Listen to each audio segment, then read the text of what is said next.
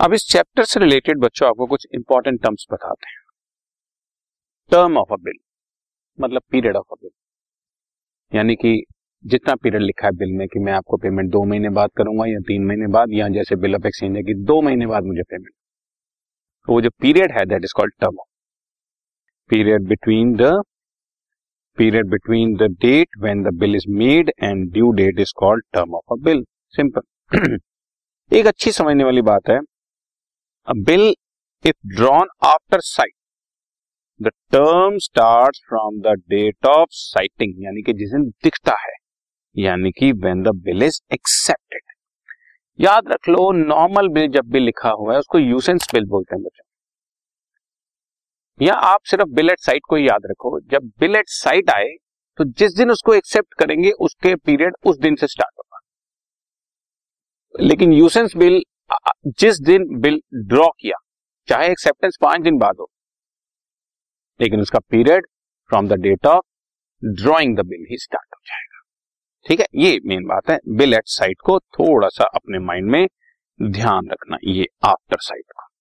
Right on the other hand if a bill is drawn after date its term starting to run from the date of drawing the bill जिस दिन bill लिखा, उसी दिन से वो start हो जाएगा। ड्यू डेट आपको मैंने पहले बता दिया, जिस दिन बिल ड्यू हो जाएगा। जैसे मैंने फ़र्स्ट जनवरी को बिल लिखा और वो ये नॉर्मल वाला बिल है नॉर्मल आफ्टर डेट वाला। और आपने एक्सेप्ट चाहे दो तारीख को किया, तीन को किया, चार को किया, पाँच को किया, कोई फ़र्क नहीं पड़ता। फ़र्स्ट जनवरी को लिखा और वो दो महीने का बिल है तो फ़र्स्ट मार्च उसकी ड्यू डेट आ जाएगी और तीन दिन ग्रेस डेज़ ऐड करेंगे तो चार मार्च उसकी ड्यू डेट हो जाएगी।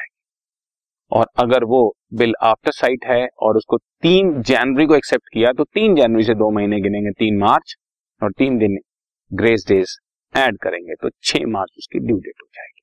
ठीक है जी? इस तरह से ड्यू डेट निकाल जाते डेज़ ऑफ़ ग्रेस बच्चों, तीन दिन होते हैं। Three extra days are added to the term custom है। ठीक है? ये एक शुरू से ही चली आ रही परंपरा है और उसका एक एग्ज़ाम्पल भी दिया आपके साथ। डेट ऑफ़ मेच्योरिटी जो टर्म ड्यू डेट आई ना बच्चों? ड्यू डेट में जब मैं डेज़ ऑफ़ ग्रेस ऐड कर दूँगा तो मेच्योरिटी डेट बन जाएगी। The date on which the bill is due for payment after having added the days of grace to the due date of a bill is called date of maturity due date जो हमारे period के हिसाब से निकलेगी। तीन दिन grace days add करूँगा तो मेच्योरिटी डेट आ जाएगी। ये बेसिक फ़र्क होता है ड्यू डेट और मेच्योरिटी ग्रेस डेज़ ऐड नहीं किए तो due date grace days add किए तो मेच्योरिटी डेट बन जाएगी। राइट? बिल एट साइट और डिमांड अभी अभी आपको बता दिया। बिल एट साइट और instrument payable on demand means instruments in which there is no time specified for its payment ये ऑन डिमांड वाले की बात हो रही है ऑन डिमांड वाले की। बिल एट साइट के साथ इसको कंफ्यूज मत करना। ऑन डिमांड में बच्चों जिस दिन हम डिमांड करेंगे, उस दिन आपने पे किया था। और ये बात याद रख लेना इसकी ड्यू डेट में कभी भी ग्रेस डेज़ ऐड नहीं करते हैं। ये तो बस डिमांड पे पे करना हो। It is paid as and when the bearer presented for the payment जैसे cheque is payable on demand और इसमें कभी भी ग्रेस डेस ऐड नहीं किया। अब नेक्स्ट पार्ट आया डिस्काउंटिंग ऑफ़ अ बिल तो मैंने आपको पहले ही समझा दिया कि अगर मैं चाहूँ तो मैं ड्यू डेट या मेच्योरिटी डेट से मुझे पहले पैसा चाहिए तो मैं अपने बैंकर के पास जाकर उसको डिस्काउंट करा लेता हूँ। डिस्काउंट कराने का मतलब उसको एनकैश करा लेता हूँ, लेकिन बैंक वाले कुछ उसमें से डिस्काउंटिंग चार्जेस डिडक्ट कर लेते हैं, इसलिए इसको बोल दिया गया है discounting of this is a facility offered by the bank where the drawer can get the money from the bank on presenting it without the debtor having to pay अभी डेटर ने पे नहीं किया, अभी वो तो मेच्योरिटी डेट पे pay करेगा।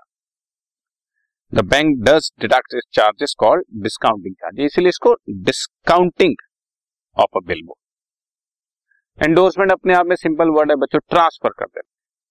मान लो तुमने मुझे बिल दिया कि सर मैं आपको पेमेंट दो महीने बाद दूँगा और मैंने पेमेंट करना है मिस्टर बी को तो मैंने बी को वो बिल दे दिया कि आप पेमेंट मिस्टर बी को कर देना। बी ने आगे मिस्टर जेड को पेमेंट करना है तो वो मिस्टर जेड को दे देगा कि आप इसकी पेमेंट रिसीव कर लेना that is called endorsement of a bill the drawer can transfer the bill to another person और party for settling is debt towards them as a person receiving the bill of exchange और promissory note becomes authorise to receive the payment उससे दूसरे person को authority होगी, वो आपसे पैसा मांग सकता है।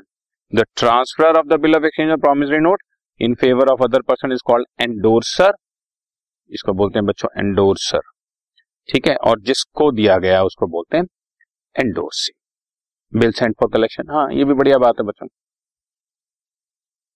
हम, मान लो, बहुत सारी ऐसी डीलिंग्स करते हैं जिसमें बिल्स ऑफ़ एक्सचेंज लेने पड़ते हैं और उसकी अलग अलग अलग अलग ड्यू डेट्स होती रहती हैं। लेटेस्ट व्यू में एक दिन में मुझे दस बिल रिसीव हो जाते हैं और ऑन एन एवरेज एक महीने में करीब दो सौ बिल। अब सबकी अलग अलग ड्यू डेट्स हैं। कौन ये हेडेक ले यार? किसकी ड्यू डेट आगे, किसकी नहीं आई प्रेजेंट करना है, ऐसा है, वैसा है। तो हम लोग बैंक से एक फैसिलिटी ले लेते हैं कि आप, यानी कि बैंकर जैसे जैसे उसकी ड्यू डेट आती जाएगी, वो उसके डेटर को प्रेजेंट कर करके पैसा कलेक्ट करता रहेगा। पैसा कलेक्ट हो गया तो हमारे बैंक में डाल देंगे और अगर डिसऑनर हो गया तो हमारे को उसकी इंटीमेशन दे यानी कि एक तरह से वो हमारे एजेंट की तरह से काम कर रहा है। तो अगर हम इस तरह की फैसिलिटी कुछ बैंक से लेना चाहते हैं तो हम अपने बिल्स इकट्ठे करके बैंक को भेजते रहते हैं, जिसको बोला जाता है bills sent to bank for collection तो this is called bill sent for collection ठीक है? This is yet another facility बच्चों. Yet another facility provided by the banks जहाँ पर हम सारे बिल्स उनको देते हैं, वो मेच्योरिटी डेट तक अपने पास रखते हैं, और वो ड्यू डेट पर रिसीव करते हैं. जैसे कि मैंने बोला रिसीव हो गया तो मेरे बैंक अकाउंट में डाल देंगे. नहीं रिसीव हुआ तो मुझे इंटीमेट कर देंगे.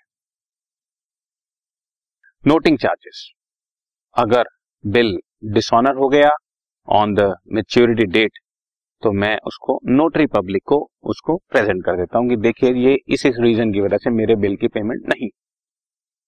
और नोटरी पब्लिक उसको नोट कर लेता है, जिसको कहते हैं नोटिंग ऑफ़ अ बिल अब वो नोटिंग ऑफ़ अ बिल के हमेशा हमसे चार्जेस लेते हैं which is called noting charges so उसको बोलते हैं noting charges noting charges is the fees required to be paid to the notary public for noting and protecting the bill और noting मैंने आपको समझाई दिया bill when dishonour is send through a notary public who makes it who makes a noting of dishonour और वो फिर उस debtor जिससे पैसा लेना है, उसको प्रेजेंट करते हैं। That is called noting of notary public बच्चों ऑफिसर है बच्चों।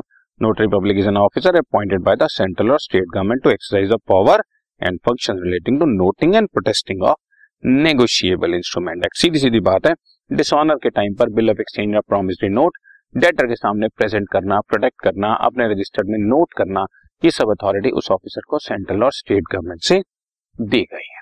तो ये कुछ इंपॉर्टेंट टर्म्स थी बिल ऑफ़ एक्सचेंज से रिलेटेड जो मैंने आपको एक्सप्लेन कर दिया okay